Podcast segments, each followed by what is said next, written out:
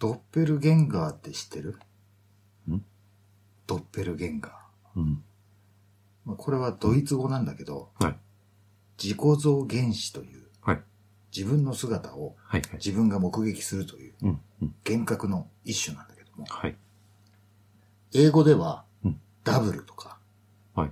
日本語ではうん影帽子なんて言われていて、うん。有名どころでは、かの芥川龍之介やはい。リンカーン大統領も自身のドッペルゲンガーを見たという。記録が残ってるんだよね。はい。はい。で、ドッペルゲンガーを見た場合、うん。対象の人間はうん。近い将来死んでしまうということが古くから言われておりまして、はい。まあ、聞いたことあるでしょ。うん。うん。私、カニ将軍明がね、はい。20代の頃、うん。ある全国チェーンのうん焼肉屋のうん。うん。1号店がうんオープンして。それはそれは大盛況だったんです。うん。うん。で、開店したばかりで混んでるだろうから、うん。落ち着いた頃を見計らって食べに行こうかなとはい。思ってたんでね。はい。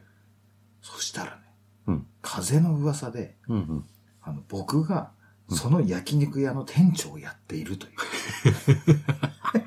噂話が飛び込んできたんで、はい。はい。はい。で、最初ね、え、うん。他人の空にかって、うん。まあそのぐらいかなって思ってたんだけど、うん。その後に、うん。4、5人から、はい。はい。アキラ焼肉屋さんで働いていたっていう、目撃談が出て、まあ、よく、はいはいよく知らない人がうん。言うならともかうん。くだよ。うん。うん。で、そのうちの一人が、はい。昔からの付き合いでね、はい。もうね見間違うわけないんだよね。うん。うん。もう例えば今、目の前のサンバと、うん。そっくりな人間がはいどこかにいたとしても、はい。はい。至近距離で顔を見て、うん。声を聞いたらうん。うん。違うってわかるじゃん。うん。うん。ましてわかるよね。ねうん。うん。昔から仲のいいやつがうん、髪の毛の色の、その、なんていうの、染め具合、背格好、ほ筋肉のつき方まで俺と一緒だったって。う。やばいね。やばい。うんまあ、結局のところ、はい。その店にはうん、行けずじまいで終わったんだけどさ。俺、死んでないんだよね。うん。行かなくてよかったんだね。牛角。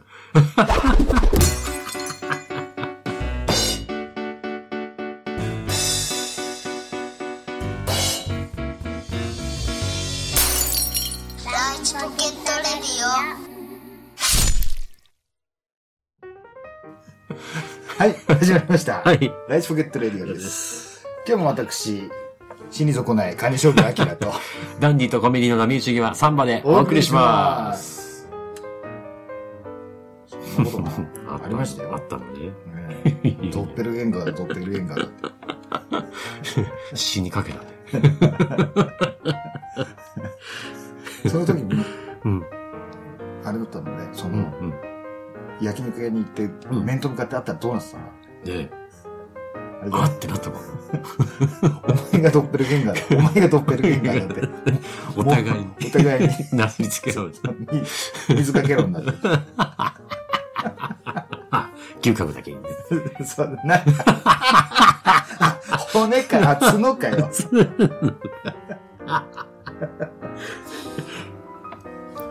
はい。はい。それがうん、20代でしょ？うん。うん。あ、そうそうそう。ちょうどね、はい。30歳ぐらいの時かな。うんうん。まあ今からうん10年ぐらい前の話だったと思うんだけど、はい。その当時、うん僕めちゃめちゃ髪が長かったんですよ。はいはい。で、あの、夜の顔は、とは別でね、うん。そんな夜の顔とは別で、はい。あの、昼間はね、飲食関係のはい。仕事をしていてうん、うんうん。料理を届けたりすることをはいはいやってたんですよね。はい。お昼の仕事の時は、はい。やっぱりその飲食関係だからうん、さすがにそのイメージとかう、ん衛生的にうん差し支えるから、はいこの長い髪をね、うんうん。この一本に縛って団子にして、はいはい。で、あの、ニットの帽子をかぶって、うんその中に綺麗に隠してたの。うんうんうん。で、昼の顔で仕事している時は、はいもう昼間に会う人間は、僕が長髪ってことを誰も知らないんですよ。はいはいはい。本当にはい。えはい。えで、その年のうん。7月ですよ。はい。とある、あの、街イベントに、はい。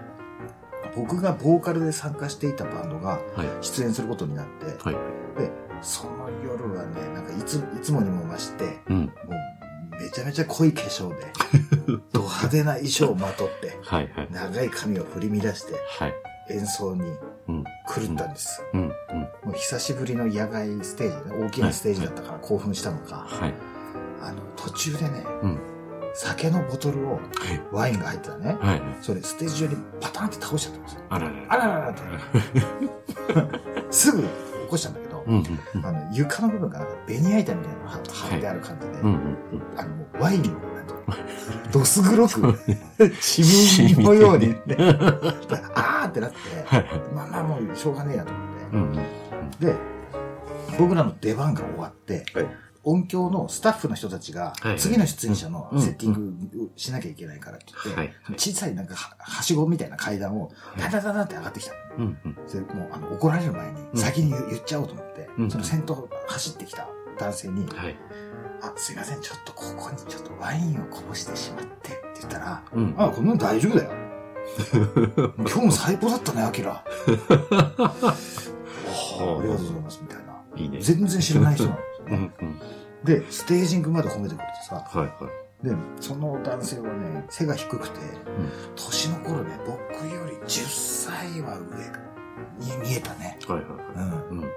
で、なんか無理に茶髪にした感じの 髪型が印象的で。はい。で、その彼とはうん初対面だったんだけど、うん。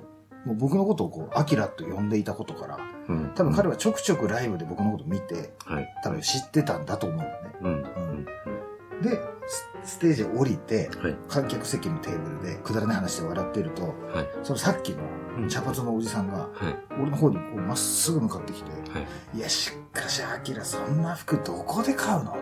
言ってきたの。で、え笑顔で近づいてきたね、おじさん、なんかね、不思議と嫌な印象を受けなかったんだよね。はい。はい。もうむしろ好印象すら感じたうん。ぐらいで。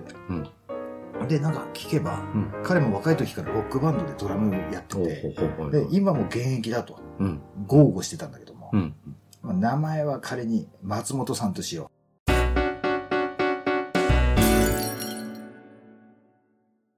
数週間が経った頃、はい。昼の仕事でね、注文があって、はい。とあるライブ会場に十数食ぐらいはい。持ってったのはい。現場に着いたら、うんそこにいたスタッフ、出演者、うん。もうほとんど知り合いだったのね、はい。はい。なんだよと。うん。お前らかよと。はい。その会場にはね、音響やってたのが、うん僕と同じ年で同じ名前のアキラってやつがいて、はい。はい。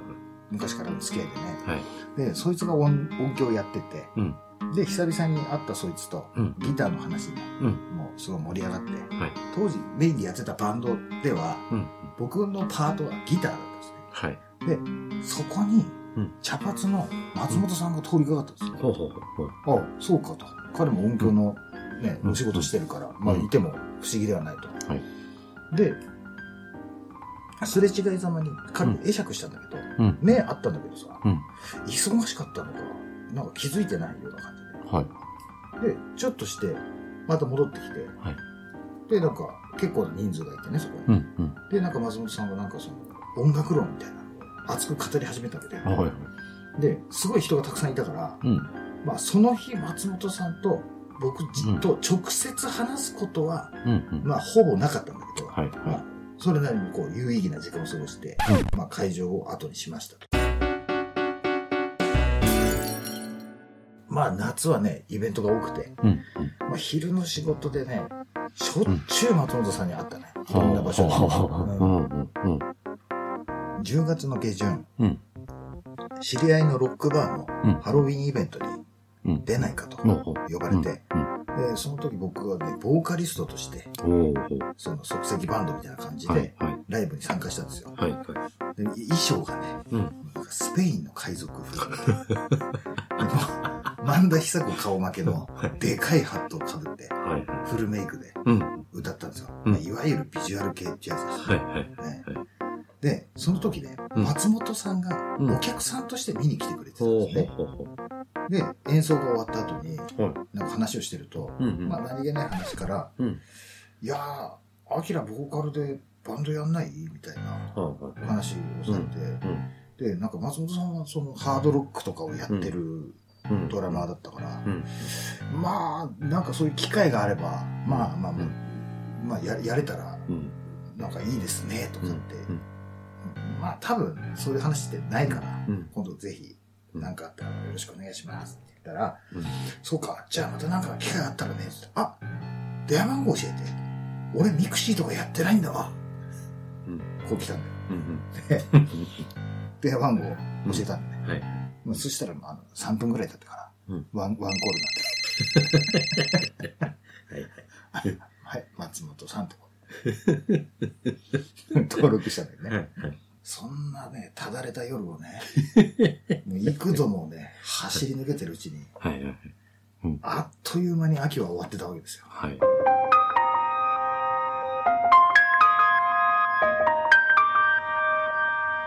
11月の30日、うん。日本がうん世界に誇るジャパニーズヘビーメタルバンド、はい。ラウドネスの。ドラムでうん。リーダーのうん。樋口宗隆さんがはい。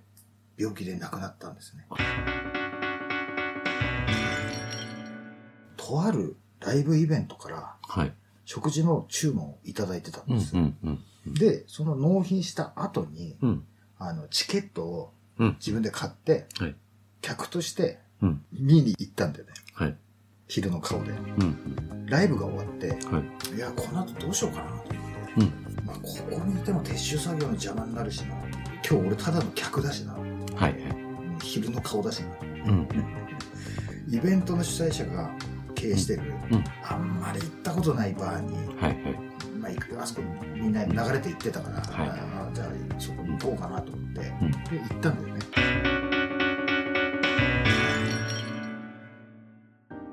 案の定秋田家城ね。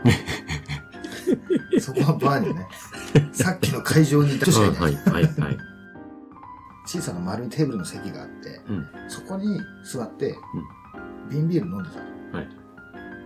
そしたら、うん背後から、お疲れくるちゃん、と声をかけられたの。黒ちうんあの僕は黒崎明という名前なのはいで、クロちゃんという愛称で呼ばれたりもしております。振り返ると、はい。そこにはね、ウイスキーのグラスを持ったね、うん。松本さんがね、はい。ここ座っていい？どうぞどうぞ。あれ、もう撤収作業終わったんですね。なんて、ね、うん会話をしてるとね、うん。亡くなったラウドネスの樋口さんのうん。追悼ライブを年末にやろうと思ってるんだけどさ、クロちゃん参加しない？って、またバンドの話も仕掛けてきた。うん。いや前にね、なんかその、はっきり断ってなかったから、また誘ってくれたんだけど、まあ正直それは、それ嬉しかったんだけど、はい。いやー、やっぱり声のタイプが合わないので、うん。うん。うん、ちょっと難しいですかねって言ったら、いやいやギターだよ。あ、歌じゃなくギターね。んでもなんで俺がギタリストだって知ってんだあ前に話したあ、同じ年同じ名前のアキラ。あいつから聞いてんだと。結構弾けるよね、クルちゃん。そんなテクニカルなことはできませんけども。いやいや、結構弾けるって聞いたよ。で、まあね、興味がないわけではなかったんだけど、うん松本さんのね、うんドラムスキルっていうのが、うん。うん。どんなもんかぶっちゃけ知らないっていううん。のと、うん。あと、まず誰がボーカルをやるんだと。はい。そこが一番問題だと。だってそれ次第では、問答無用で、ああ、無理無理、それはダメですってお断りすることにもなるし、うん。人によってはね、あの人だったらもうすぐ OK っていうことにもなるかもしれない。はい。いや、誰が歌うんですか？うんいや、一人いいのがいるんだよね。ええ松本さん世代の人？いや、30代ですか？いやいやいや、だいぶ下。だいぶ下。下。20代だわ。20代。それはわかんないですね。20代のバンドつながりってもうほとんどないんで。もうさすがね、音響の仕事してるだけあってね、うんプロアマ問わずね、たくさんのミュージシャンと交流があるわけだから、はい。もうその自分なんかより人脈があって当然だったんでね。うん。こういうのは勢いだからさ。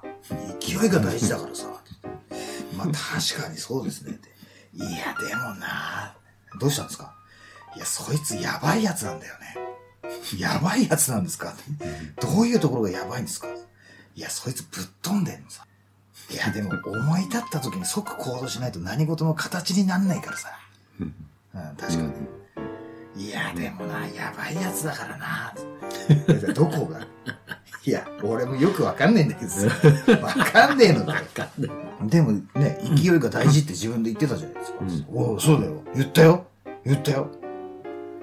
その松本さん、ガラケー取り出してね。うん。一回も電話したことねえやつなんだよな、とか、小声でブツブツ言ってね。なみなみ入ってたウイスキーが、ごくごくごくっての。ちょっと電話してくるから、待ってて、ここで。で、店の外に出てった。うん。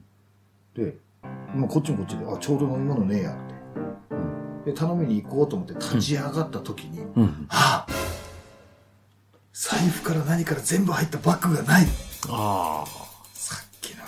会場だ。うん。うん。もう店の人に軽く事情を説明して、外に飛び出して、もう全力疾走ですよ、もう。うん。もう寒い中ね、息も絶えない。もう会場の前に着いた時にもうガラガラガラガラもうちょうどオーナーがちょうどシャッター閉めたら、鍵穴に鍵を刺したところで、はい。あ、すいません、あの、店の中にいてこっちがくるって見たら、ああ、バッグでしょ。あの、N さんね、何かしらで会うから、直接クロちゃんに渡すって持ってったわ。うん。うん。ええ財布から携帯から全部入ってたんですよ。ちょっと今、N さんに電話してもらっていいですか？つってあ、ちょっと待ってね。もしもし？今店閉めるとこなんだけど、クロちゃん来てさ、いやいやいや、アキラアキラ。うん、ちょっと変わるわ。もしもし？ええもう家に着くところなんですか？いやー、難しいですか？もう今日中にないと困るんですよ。もう携帯も、あの、財布も全部入ってるんで、つって。いや、本当に申し訳ないですけど、戻ってきてもらえないですか？いや、わかったわ。店の前にいて、か次か、必ずなんかおごれよって言われて。はい。で、電話プチッと切うん。る。で、マスターすいません。なんか持ってきてくれるそうなんで、ここで待ってます、僕。つって、うん。マスター帰ってったんでね。うん。で、またね、時計がない状態でね、寒い路上で待つことが長いこと長いこと。うん。もう途中でさ、うん。もう余計なこと考えちゃうんですよ。いや、でもうで、松本さん電話終わってんじゃないかと思って。はい。はい。いや、それで店に戻ってね。うんで、もう俺がいないから、うんもう携帯に電話かけて、もうそれにも出ないわけだ。そしたら何事かと思うだろうなと思って。はい。いや、それとも勝手に帰ったって怒るんじゃないかと思って。うん。うん。うん。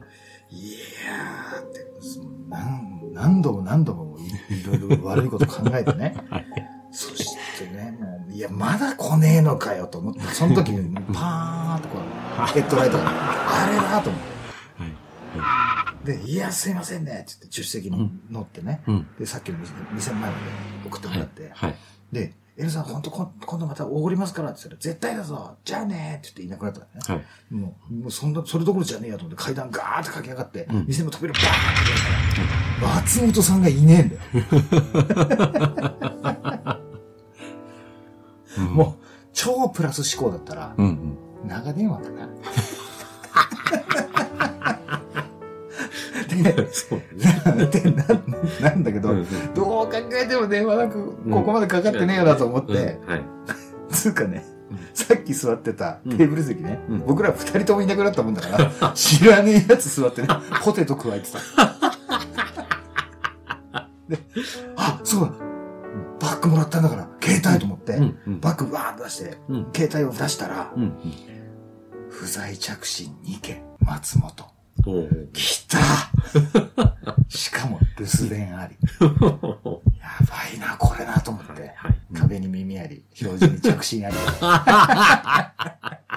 いや、そうだよ。だって、勢いづけてさ、うん。誰だか知らない20代のやつに電話かけさせてさ、はいはい。で、もう待っててって言ってさ、うん出てってさ、店から俺いなくなってたよ。うん。で、あれいないって言って、うん。二度の着信ですよ。それも無視したんだからね。その上での留守電なんだからね。はい。絶対に怒ってるでしょ。うん。どう考えても。他にね、プラス、どんなプラス思考に考えてもね、うん。うん。それ以外のね、結末は思いにも及ばなかったんだよ。で静かなる丘に出てさ、うん。シーズン。いや、店音楽流れてるから、留守番だと聞くとなんか、はいあれだよ、聞こえにくいかなと思って、はい。はい。静かな廊下に出てね、はい。もう恐る恐る留守番電話のうん。ボタンをはい。押した。はい。ちょっと固唾を飲んだぐらいでね、うん。ゆっくりと耳に当てたんだよ。も、も、もしもし？あアキラ？当たり前だけど、松本さんなんだよ。いや、いや、当たり前なんだよ。当たり前なんだけどさ、もうさっきここにいた声なの。はいはい。当たり前なんだけど。だけど、もう反射的に、あ、すいませんとか言いそうになったけど、はい。あれな、なんでそんな、うん怒ってない、怒ってないというか、うんうんうん。え、えっと、えっと思って、はいはい。あのさ、俺とバンドやらないか 今、他に、このバンドに誘ってるクロちゃんってギターのやつもいるんだけどさ、明るめのハードロックをさ、アキラに歌ってもらいたかったんだよ。返事待ってまーす。はぁ？どういうこと？何言ってんのこいつと思って。昼間に会うなんて、僕の挑発って誰も知らないです。すいません。ちょっとここにワインをこぼしてしまって。こんなの大丈夫だよ。今日も最高だったね、アキラ。ドッペルゲンガーって知ってる？小さな丸いテーブル席でビンピルを飲んでいると背後から。お疲れ、クロちゃん。昼間に会う人間は、僕の挑発って誰も知らないです。はいはい。僕は黒崎明という名前なので、クロちゃんという愛称で呼ばれたりもしております。あ、そっか。じゃあまた、なんか機会あったらね。あ、番号教えて。俺ミクシーとかやってないんだわ。自分は間違ってないと思っていたけれど。ドッペルゲンガーって知ってる？そしたらその時クロちゃんに電話するから、電話番号教えて。前に教えましたよ。嘘。え知らない。聞いてないよ。いやいや、教えましたって。いやいや、聞いてないって。そうだったか？いや、もう親父になったらもうわかんなくなるね。会釈したんだけど、ね、あったんだけどさ。忙しかったのか、なんか気づいてない。なとか。松本さんも間違っていなかったんだ。だいぶ年下。だいぶ年下。だいぶ年下。だい俺のことじゃねえかよ。おい、松本子だ。ちょっとやばいやつでさ、ちょっとやばいやつでさ。そうなんですか。そうなんですか。俺のことじゃねえかよ。しかし、アキラそんな服どこで買うの？僕は二人いたのかもしれない。あの時、松本さんとアキラとクロちゃんがバンドをやっていたとしたら、バンド名は影帽子だったと思う。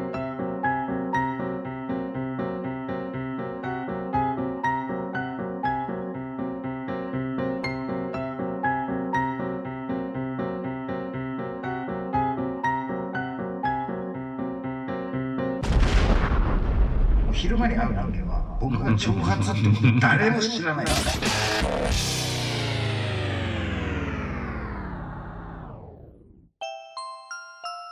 神回傑作セレクションということで、はい。過去に一度、あの、喋った内容はい。はい。だったんですけども、はい。もう一回こう、ブラッシュアップしてね、はい。はい。この作り、生み直したというか、うん。うん。はい、セルフカバーみたいなね、はい。はい。ちょっと。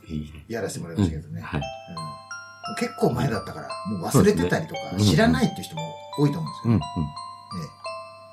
えで、また最近またあの、YouTube の方にはい。配信を出し始めたんで、はい。まあそっち用で。ちょっと名刺代わりに、はい。その過去の神回ベストセレクションみたいなうん。のを、まあ、なな 何回かにわたってはい。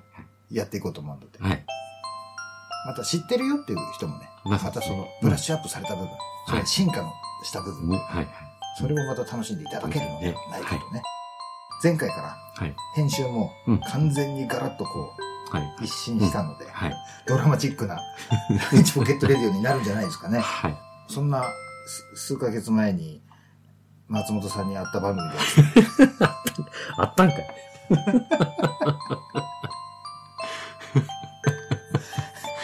前回喋った時に、うん。うん。留守電が入ってたのを最後に、はい。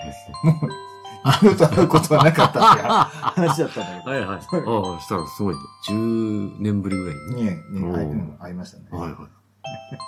すぐ分かった。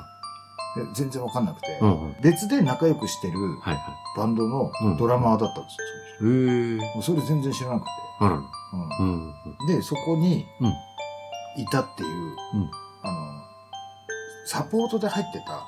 ベースの人がいて、ええ。その人も付き合い古いって言ってて。その人がね、うん。そのバイクのツーリングチームの一人だ僕が参加して。るみんな知ってたんだよね。うん。だから、うん。この時に、うん。ベースもいるよってなって、ボーカルアキラ、ギタークロちゃん。まあでもこれ、ぐまあ、でも、あれだね、物理的には、うん。俺ギターボーカルできるから。で、きるからね。アキラとクロちゃんは、一応融合はできたね。無理な話だな。そこに多分その、あれですよ、その、バックザワールドっていうはい。人なんですけど、そのベースの。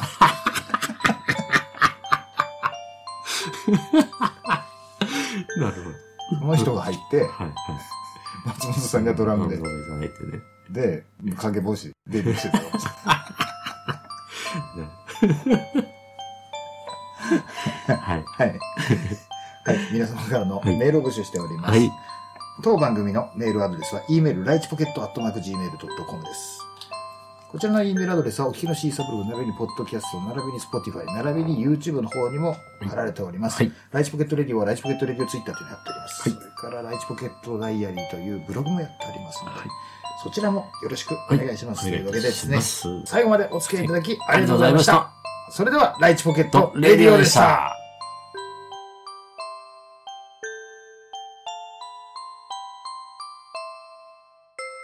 俺とバンドやらないか 今、他に、このバンドに誘ってるクロちゃんってギターのやつもいるんだけどさ、明るめのハードロックをさ、アキラに歌ってもらいたかったんだよ。